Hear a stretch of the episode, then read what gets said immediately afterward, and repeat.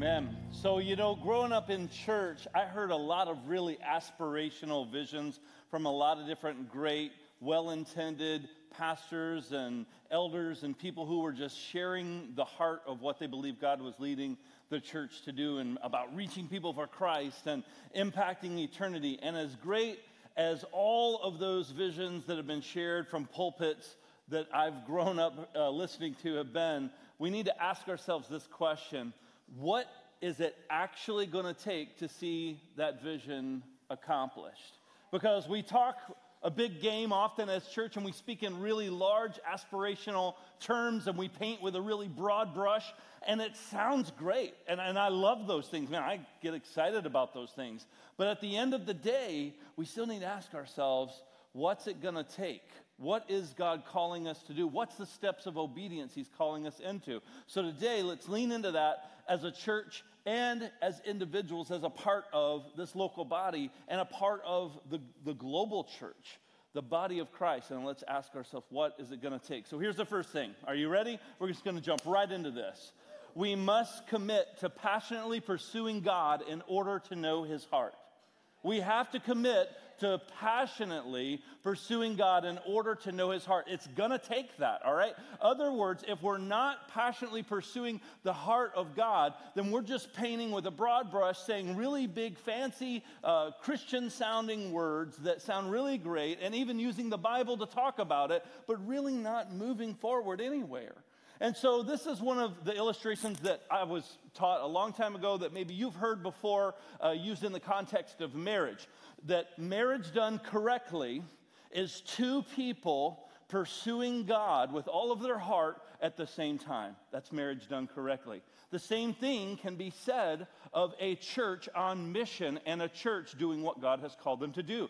It is a gathering, a collective of people who are all together pursuing God with all of their heart together at the same time. We are pursuing Him. So, this is the illustration that maybe will help us with this. It's this idea of the triangle, all right? And so, down here at the bottom of the triangle represents like a husband and a wife. And then at the top, this would represent God. And they're both pursuing God.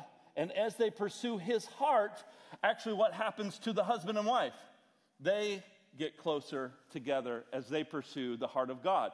This same illustration can be used in the church. It can be used as the people of God who are so diverse, who are so different, who may be on opposite ends of the spectrum with a lot of the different things we enjoy doing, with our opinions, with the things we prefer, the things that we like and don't like, the traditions that we maybe observe, and the things that we hold dear, all of the things that we come together and we collectively gather together as the body of Christ. If we are his body and Jesus is the head of the church, and we pursue the heart of God with all of our heart, it is going to bring his body closer together as we pursue his heart. And that's what God has called us to do. We must commit to passionately pursuing the heart of God. We must passionately pursue that. And so, one of the best ways to find out the heart of God is through the scripture. Psalm 42 and 1 talks about as the deer pants for the waters, that my soul pants, longs for you, God. He talks about this in James 4 and 8 that we must desire him, that we're pursuing him, that we're actually drawing near to him. He's drawing near to us that we are seeking his heart. And as we do, it, it begins to cleanse us. We begin to offload all of these things that were holding us down as we pursue the heart of God and know his heart. I tell people this when they read the scripture because people that are newer to Christianity, when they no, man, I need to read the Bible, all right? Yes, absolutely you do, because in the Bible, you're going to find the heart of God. But how many of you know that when you start reading the scripture, you're going to come across some things maybe a little weird, right? Especially if you start in the book of Genesis. There's just some things culturally, and there's some things even from a linguistic standpoint of view that we don't fully understand all of the nuances around the text. And some of those things have been, debated for centuries and will continue to be debated. So God did not give us his word in order to sow confusion among the body of Christ. Amen? Okay. So, if we can agree that God did not give us the word in order to confuse us, then we have to ask ourselves, what are we to glean from those texts that maybe we don't understand? And I want to help you this morning. Here's what we can glean from those texts. The things that you don't understand, pause and ask yourself, what does this text tell me about the heart of God? So many times we get caught up trying to figure out, well, why did this guy go here and do this thing? Or why did, why did they have, you know, this many wives? Why did they do this thing this way? And there's a lot of ways we can try to explain that and understand that, but at the ultimate end of the day, the thing that should anchor us and ground us in the text should be what does this text show me about the heart of God? So, as you're interpreting Scripture, as you're reading Scripture, what, at whatever level of understanding and comprehension you have, ask yourself that question. Because so many people go to the text to try to find themselves. They try to look at what does this say about me? What does this say directly to me? And so they're looking for little nuggets of inspiration. They're looking for fortune cookies of wisdom, you know, and things like that. And they'll thumb through looking for something that applies maybe to help them with their situation. And while those things can be helpful, the more helpful thing is always to ask yourself, what does this text teach me about the heart of God? How can I know God more through His Word? And so, as we talk about passionately, collectively pursuing the heart of God, we have to start with his word that's one of our core values as a church is that scripture is our starting point we start with scripture and that means with the way that I view the world, the way I view my life, the way I view sin, the way that I view uh, what it takes to please God, what it takes for me to live by faith, all of those things. Because even the faith that I need, it comes from hearing and hearing by the Word of God. And so I need to be someone who's anchored and grounded in the Word of God. It is in this desire, it's in this seeking to know Him more through His Word that we're going to better understand the heart of God. And this is also why there's so much value in mentoring relationships.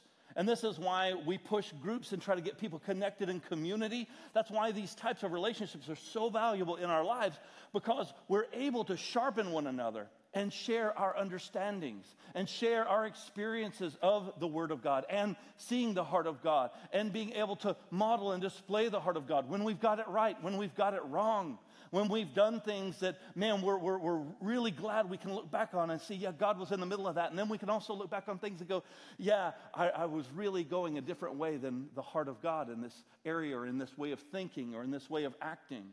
And so when we understand the heart of God, man, it anchors us and it helps us to see who He is.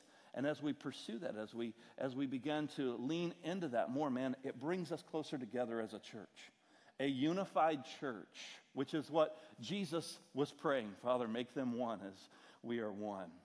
This idea of us being together, and this idea that the Apostle Paul over and over again wrote to the various churches in all different provinces of, of Asia Minor.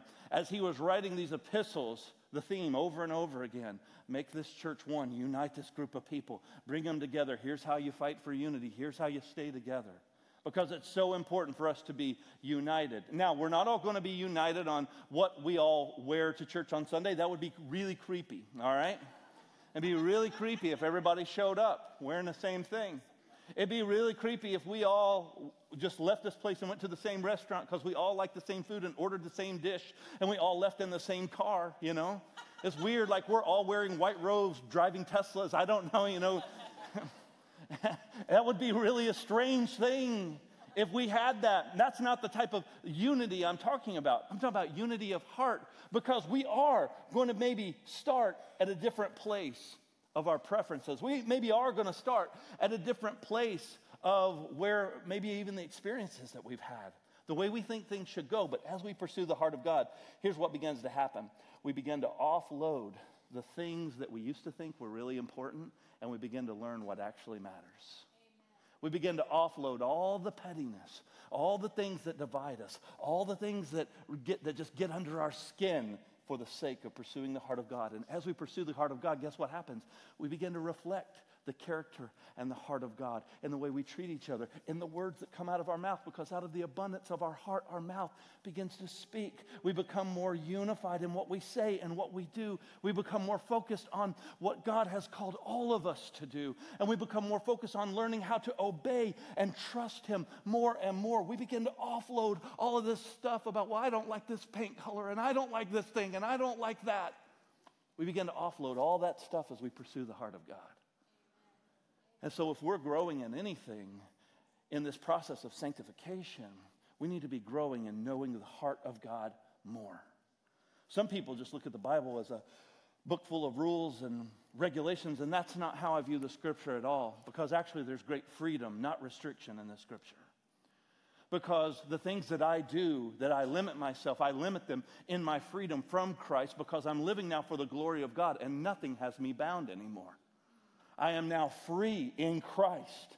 And as I am that new creation and I'm living in that freedom, I am now finding fulfillment, joy, and peace in all these things now that before I wasn't, that in my past, when I was looking to my selfish ways, I was trying to figure this out in my own strength.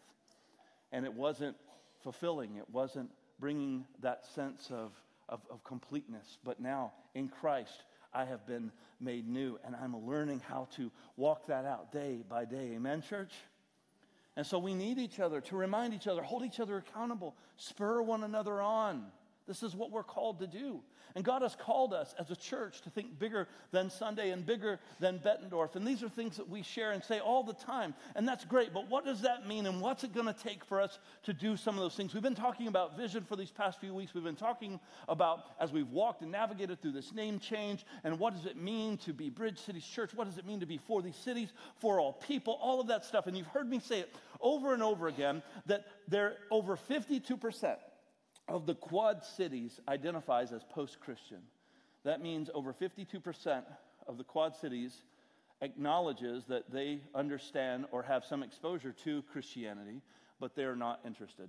They have rejected Christ. They are post Christian. And so that number has landed us at number 15 on a nationwide survey of the most post Christian cities in the United States.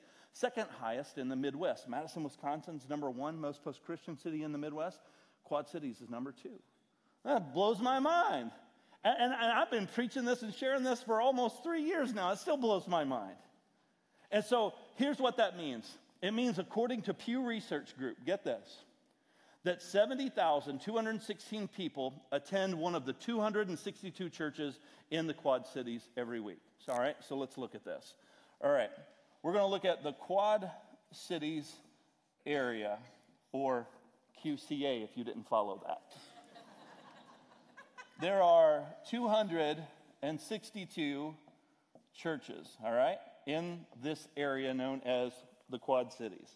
Something just flew in my face. I don't even know what that was. All right.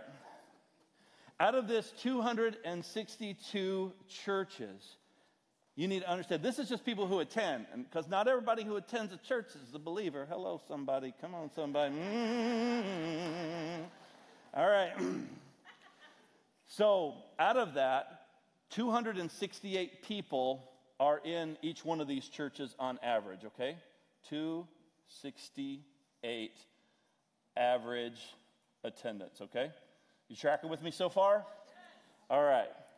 262 churches, 268 average attendance based on those numbers that I just gave. Now, what God's doing here at BCC, I want you to see this too, okay?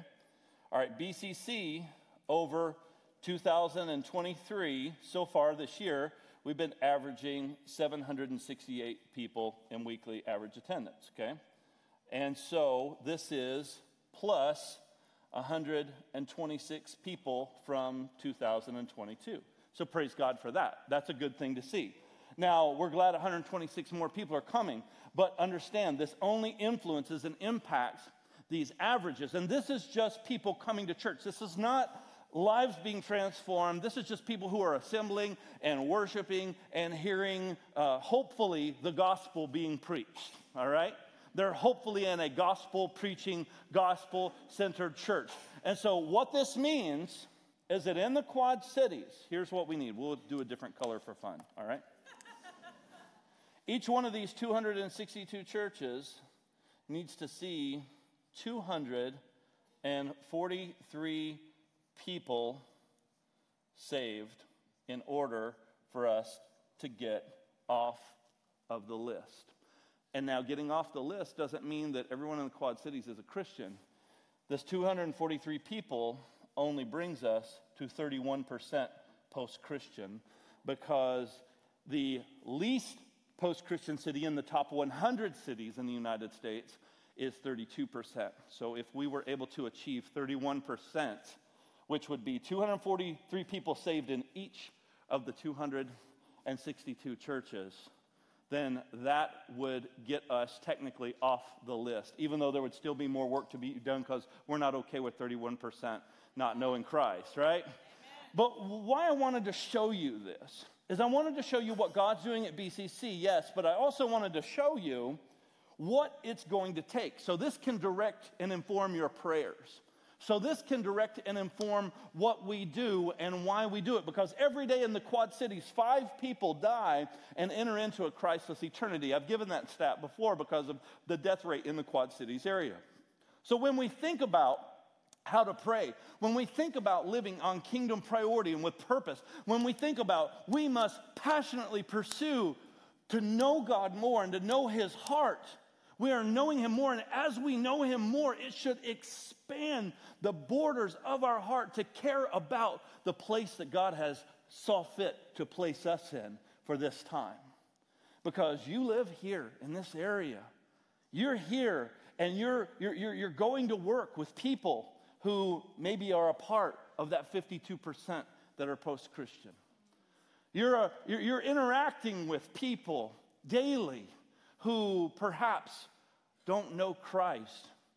Actually, if you look at the way all the statistics break down, think about this when you go out to lunch today or when you go out to brunch or hang out with your family or whatever you do.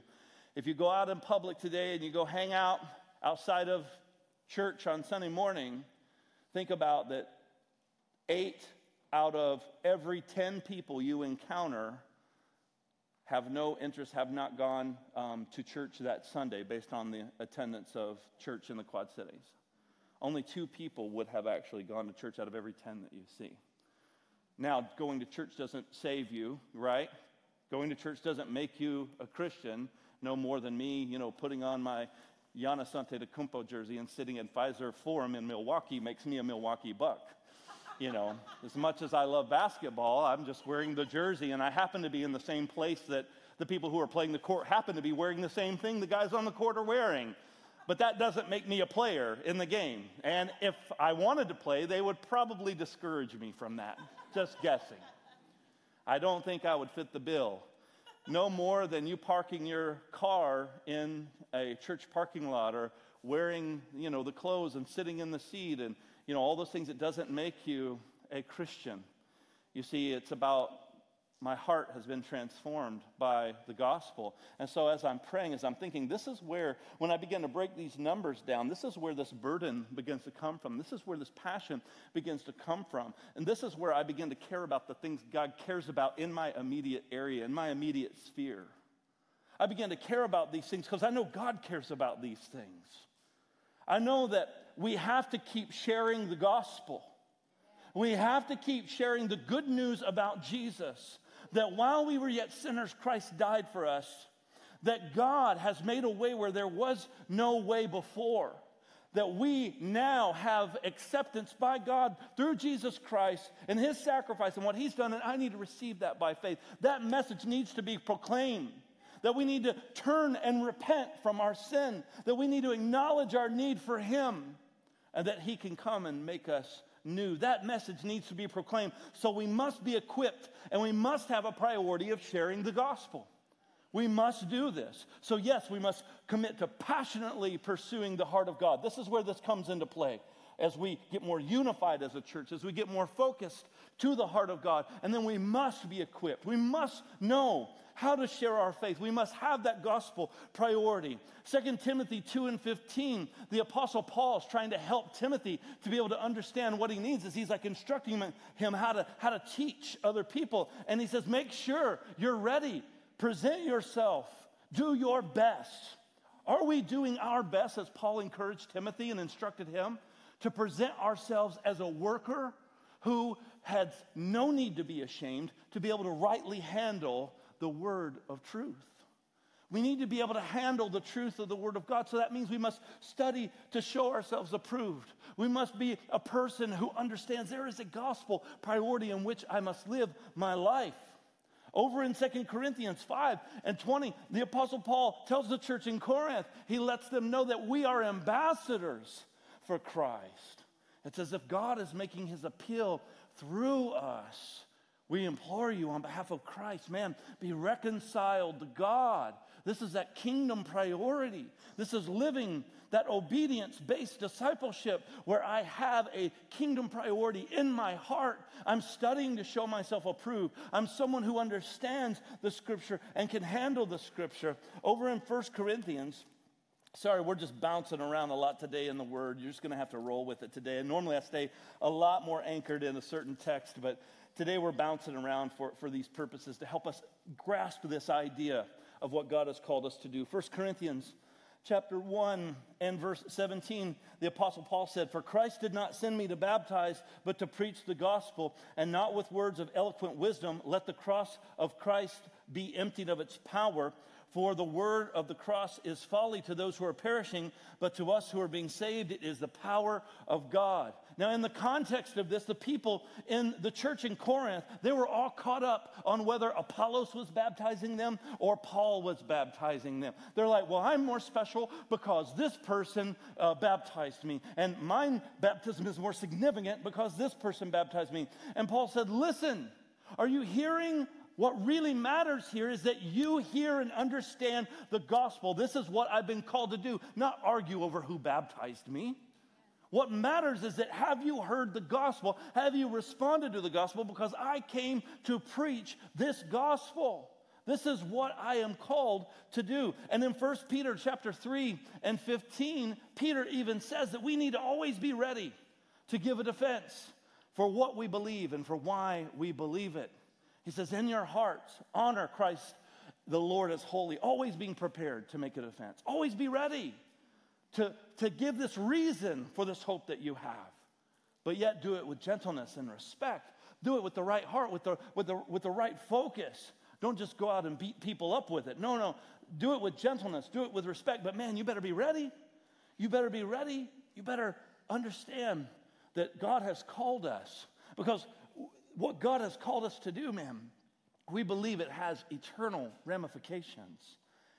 And I know, man, there's things in life that we go through that seem really important to us in the moment. And then as we grow and as we get perspective, isn't it kind of like laughable some of the things that we used to think really mattered a lot?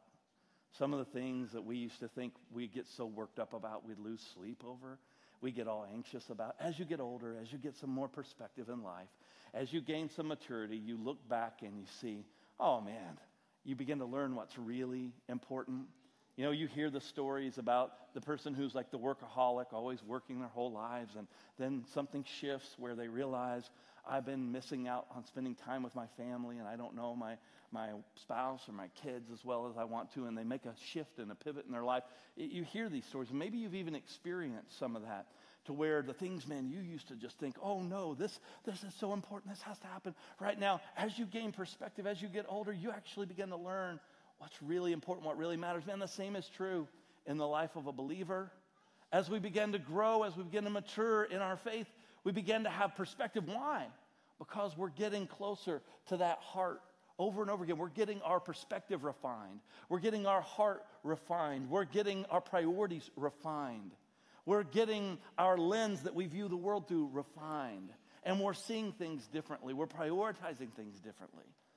And we begin to see what really actually matters to God. Why? Because we're learning His heart. We're learning what matters to God. And then all of a sudden, it begins to shape our actions, not just our words. Because uh, I'm, I'm just, if this is going to sound critical, maybe it is. Lord, forgive me if it's wrong to be this critical, but I, I just feel this. That a lot of churches in America have gotten really good about saying a lot of words and saying things really, really well, but we've become very poor at actually living those things out. We haven't really been doing the stuff we've been talking about, but we've been talking a big game. We write books, we hold conferences, but man, we don't do very much. And I don't want us to be a church that just is talking about all the good things we, we should be doing, that's just writing down statistics and making up good statements about being for these cities and for all people, that wants to be bigger than Sunday, bigger than Bettendorf, beyond our lifetime. All that stuff is great, but if there's no application behind it, it's meaningless because we're not just supposed to be hearers of the Word of God. We're supposed to be doers, not deceiving ourselves, thinking just because I know it, I'm doing it. Some people think, I just got to know more, I got to know more. What if we just applied 10% of what we know? what if we just applied 5% of what we know? How different would our lives be? How different would our churches be? How different would our communities be? How different would our cities be? You see, a lot of people are just waiting around to hear something that makes them feel good or to hear something that maybe get, helps them to, to, to, to get up and actually do something. No, you, you already have the things you need to get up and move because if you've heard the word, you know what your response should be to the word of God? Obey. To obey. I remember when Pastor Barry and I were in India, we were visiting a church talking to these pastors, and one of the pastors said to us, he said, We practice in our churches obedience based discipleship. And we were like, okay, unpack that for us. What does that mean, obedience based discipleship?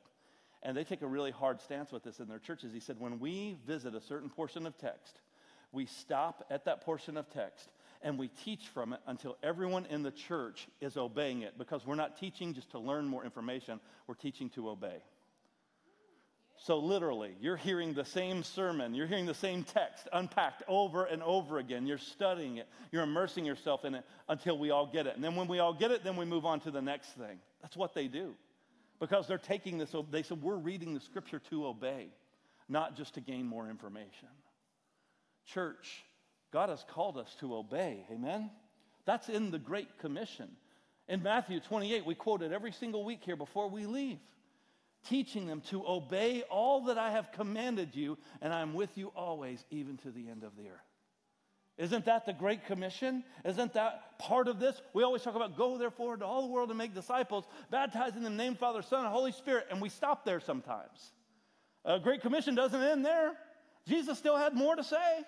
And the more that he had to say was teach them to obey. Obey is an action. That's actionable learning. That's not just learning to increase my knowledge so I can win Bible trivia.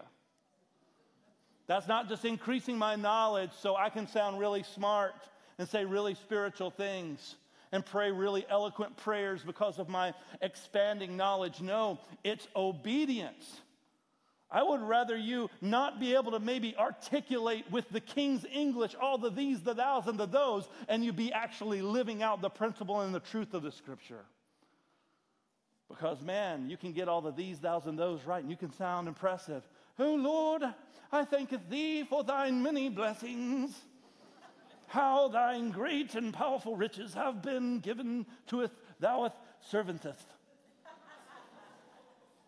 I can, I can speak eloquently in, people go, wow, wow, look at those extra THs. or I can live it out and I can be obedient. And I can be obedient to what He's called me to do.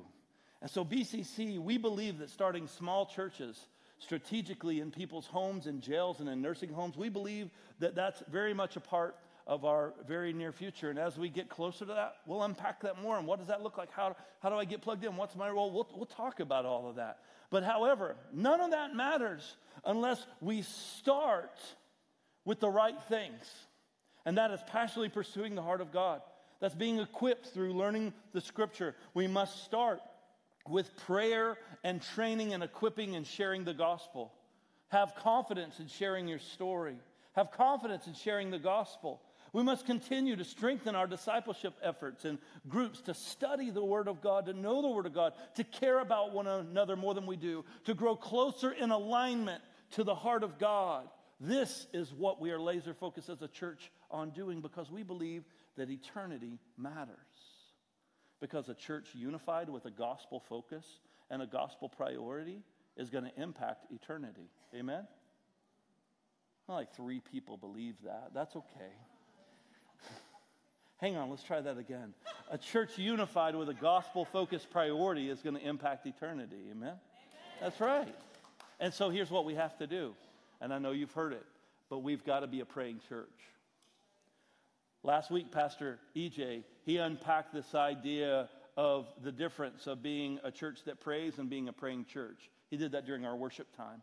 Maybe you caught that last week. We're sharing that heart and our identity as a praying church is going to shape the next steps that we're going to take to move forward in the vision God has called us to.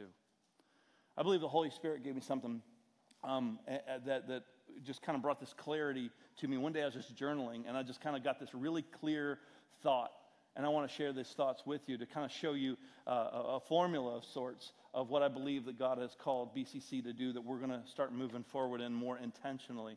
And that's this prayer plus serving equals relationships. That's the first piece of this. So, what this means is that prayer, we're, we're, we're laying that foundation, we're pursuing the heart of God, we're praying, we're increasing our dependence upon Him. We're increasing our, our awareness and our need of what's happening around us. We're clearing the land uh, per se, as we've talked about before with prayer, by going on prayer walks, having more prayer gatherings, becoming that house of prayer in our own homes, in our own lives, in our own families, here at church by opening our doors to have different prayer gatherings, even like tonight, where we're having a large Quad City prayer gathering where we're going to have churches from all over the Quad Cities come and we're going to pray. So, prayer really begins to temper my heart and begins to deepen my dependence upon Him. And what prayer does is it actually leads to my awareness to serve because now I'm more sensitive, more aware to what may be around me that I wasn't aware of before because now God is shaping my heart. And now I'm beginning to look at relationships and people differently. So now I'm more aware of serving. I believe that as we go on prayer walks throughout neighborhoods in the Quad Cities, that God's going to highlight people, situations, things that we can do in those neighborhoods to begin to serve and to show people the tangible love of God by us being the hands and feet of Jesus to our neighborhoods. I believe we're going to see that. And we are seeing that in, in small pockets, but I believe as we get more unified, God is going to help us through prayer to begin to serve. And what's going to happen through that serving and through that prayer is that relationships are going to be formed. God honoring relationships are going to be formed between the people who are serving together. God honoring relationships are going to be formed between people who maybe don't know the Lord that you're going to encounter through serving or that you are praying for. And then as we have those relationships, here's what happens. What do we do when, through prayer and serving, God helps our paths to cross with other people? Relationships plus evangelism equals salvation. And that's going to impact and influence eternity. Because as you know people, as you begin to build those relationships, as God begins to open up those doors, as you're equipped to share your faith, as you're equipped to do the work of an evangelist, what begins to happen? Well, now people began to come to faith in Christ. Someone serving, but it all started with somebody praying, somebody serving, someone building that relationship, God making those connections. Whatever the case may be, some planting, some watering, God bringing that increase. Amen? And then what happens next? Well, I'm glad you asked. Because someone who comes to faith in Christ, what do they need? They need to be discipled. We were told to go into all the world and make disciples, not just converts. Amen? Amen? So, going into all the world and making disciples. So, salvation plus discipleship equals church planting. And this is how BCC is going to move forward with seeing people's lives change and seeing this Quad Cities change and impacted the kingdom of God we believe that God is going to lead us into those areas to be able to do that. And then what is the church plant going to do? What are they going to do? Well, they're going to pray and they're going to serve and they're going to build relationships and then they're going to share the gospel and people are going to come to faith in Christ and then they're going to disciple those people that were led to faith in Christ. You see how this works? You see see what God is doing. And, and, and one of the beautiful things that as I was unpacking this to our staff, Pastor uh, Tom pointed this out to me in a conversation. He said, actually, that's also a diagnostic tool for us to look at too. And I said, oh, that's really good, man. Tom has those bright moments. And that's, uh, I just love Just love Tom. Yeah, got to pick on him a little bit. He said, uh, he said, that's actually a diagnostic tool. He said, because if we're not seeing some of those things happen, we can go back and we can say, are we praying? Are we serving? If we're not seeing people come to Christ, are we sharing our faith? Are we equipping people to share their faith? If we're not seeing churches planted, are, are we doing, you know, you can reverse engineer this thing. And so it's a good way for us to just keep our focus on what God has called us to do because the church begins to pray, begins to serve, begins to build relationships, begins to be trained for evangelism because we're all called to, to do those things. We may not all plant churches. That's fine. That's not the goal is to get every person to plant a church. That's not what we're trying to do. But churches will be formed, will be planted in the Quad Cities. And I believe that God's going to use us in that way. And we believe that God has, has called us to that. But I'll say this it all starts, all of it. Where does it start on the whole list? Where do you see? What's the first thing? It starts with prayer. I cannot overemphasize how much prayer matters. I want us to get this church. I want us to be unified. I want us to be pursuing the heart of God. Even this pursuit, are we praying? Are we pursuing the heart of God? Are we growing in Scripture? Are we growing in understanding His heart for our lives and for the lives of the people who live in these cities? Ephesians chapter 4 and verse 15 and 16 says this Speak the truth in love and grow up in every way into Him who is the head, into Christ, from whom the whole body, joined and held together by every joint with which it is equipped, when each part is working properly, makes the body grow so that it builds itself up in love. This is the body of Christ, what we're called to do. Every one of us has a part to play in this. And here's our big idea for today every believer has a step of obedience God is calling you to today. Take that step. Every one of us has a step of obedience. And if you're not a believer, and you're here today and you're just kind of checking things out, you have a step of obedience today because I believe that you have now heard about the good news of Jesus Christ. And what do I need to do? Take a step of obedience by placing your faith in Christ. Turn, repent from your former way of living. Say, Jesus, I need you. I recognize I need you. Respond. Respond uh, by faith, by trusting that He's good, that He loves you, that He's good enough, and his sacrifice was sufficient to be able to cleanse you of all your sin, to forgive you, to restore you into a right relationship with God. Because you can't do it on your own. You can't tilt the scales of justice in your favor. That's not how this works. This is about what Jesus did, not what you did. And not even you helping Jesus out, because Jesus doesn't need your help. It's about what Jesus did all by himself for you, just as Pastor Barry shared earlier when we were receiving communion.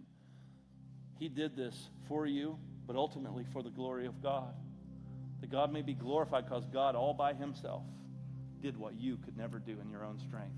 And so, what's your role? To declare, I need you. And guess what, Christian? Your role is still to declare, God, I need you. You never stop saying, I need you, Lord. You never stop. You never stop. You said it one time initially when you became a follower of Jesus, you're like, wow, I need you, Jesus. And you never stop needing Jesus. You never stop. Actually, that dependence on Him gets deeper and deeper. That, that, that need gets deeper and deeper because you recognize how much you need Him. Your dependence grows on Him, and then He begins to use you as you humble yourself under the mighty hand of God. As you acknowledge how sufficient He is and how, Lord, I am nothing apart from you. And I need you every single day. So for some of you, your step of obedience is going to be starting with prayer. Maybe tonight would be a great start for you. Maybe you just need to come, push past the awkwardness, push past whatever you have on your agenda for this afternoon. Maybe today your step of obedience is prayer. Maybe you need to join us at 6. I know that's a shameless plug to put in there, but hey, if it gets somebody to come pray that wouldn't coming, I'll, I'll do it. Because we, we need to be a praying church, amen? amen? Not just a church that prays. For other people, it may be learning how to share your story. Maybe you're like, man, I, I, I need to be able to, like Peter said, give that answer for that hope that I have. I don't know how to articulate that well. Th- that's okay. At least you acknowledge that and recognize that. So now you need to grow in that. Being able to share your story, to articulate the gospel, to share the gospel. Good. I'm glad you recognize that today. Let that be your step of obedience. That you're going to commit to learn And you're going to commit to learn Scripture. You're going to commit to learn some of those things that you can share. Your story, other people will, sh- will help you with that. That's part of what we do as the body of Christ. For some of you, it's going to be growing deeper in Scripture to pursue the heart of God more because you need to be more devoted to that pursuit of transformation. And, and, and God is wanting to grow you in that area. And so that step of obedience, you know it's been there and you've been ignoring it, you've been dabbling in it, and now God is just calling you. Today is the day to take that step of obedience. For some of you, it will be maybe in, in some time, perhaps even God calling you to be a part of planting churches. For some of you, it could be serving or connecting with other believers so you can grow in knowing God more. Maybe you've been kind of on the outside, not wanting to get to know anybody. And now you realize, oh, okay, there's a mission here. There's something that we're, we're pursuing together. There's something that's important here. There's people that need to be reached. There's people that need to be saved. We have a responsibility. We have a responsibility. So, what's it going to take? What's your next step? Here's what it's going to take. Are you ready for this? It's going to take all of us being obedient to the step God's calling us to right now. That's what it's going to take. So, Lord, help us to be obedient. We need you. We ask you, Lord, to help us to see clearly what our next step is in our relationship with you and growing in Christ likeness and growing in knowing you more, growing in pursuing your heart, growing in unity as a church, growing in the focus that you've called us to, growing in applying the word, not just being a hearer only, maybe growing by today becoming a believer in Jesus. Whatever it may be, Lord, we recognize we need you. We ask you, Spirit, to give us what we need to do what you've called us to do. We trust you. Help us to be obedient by reminding us, by giving us a sense of urgency. I pray, Lord, you stir a sense of urgency in your church today. I pray that you would stir in us, God, a sense of urgency to live on mission, what you've called us to, to lead people to Jesus, to help them find and follow him, to be a great commission church, to be a church that's glorifying you. In Jesus' name, amen.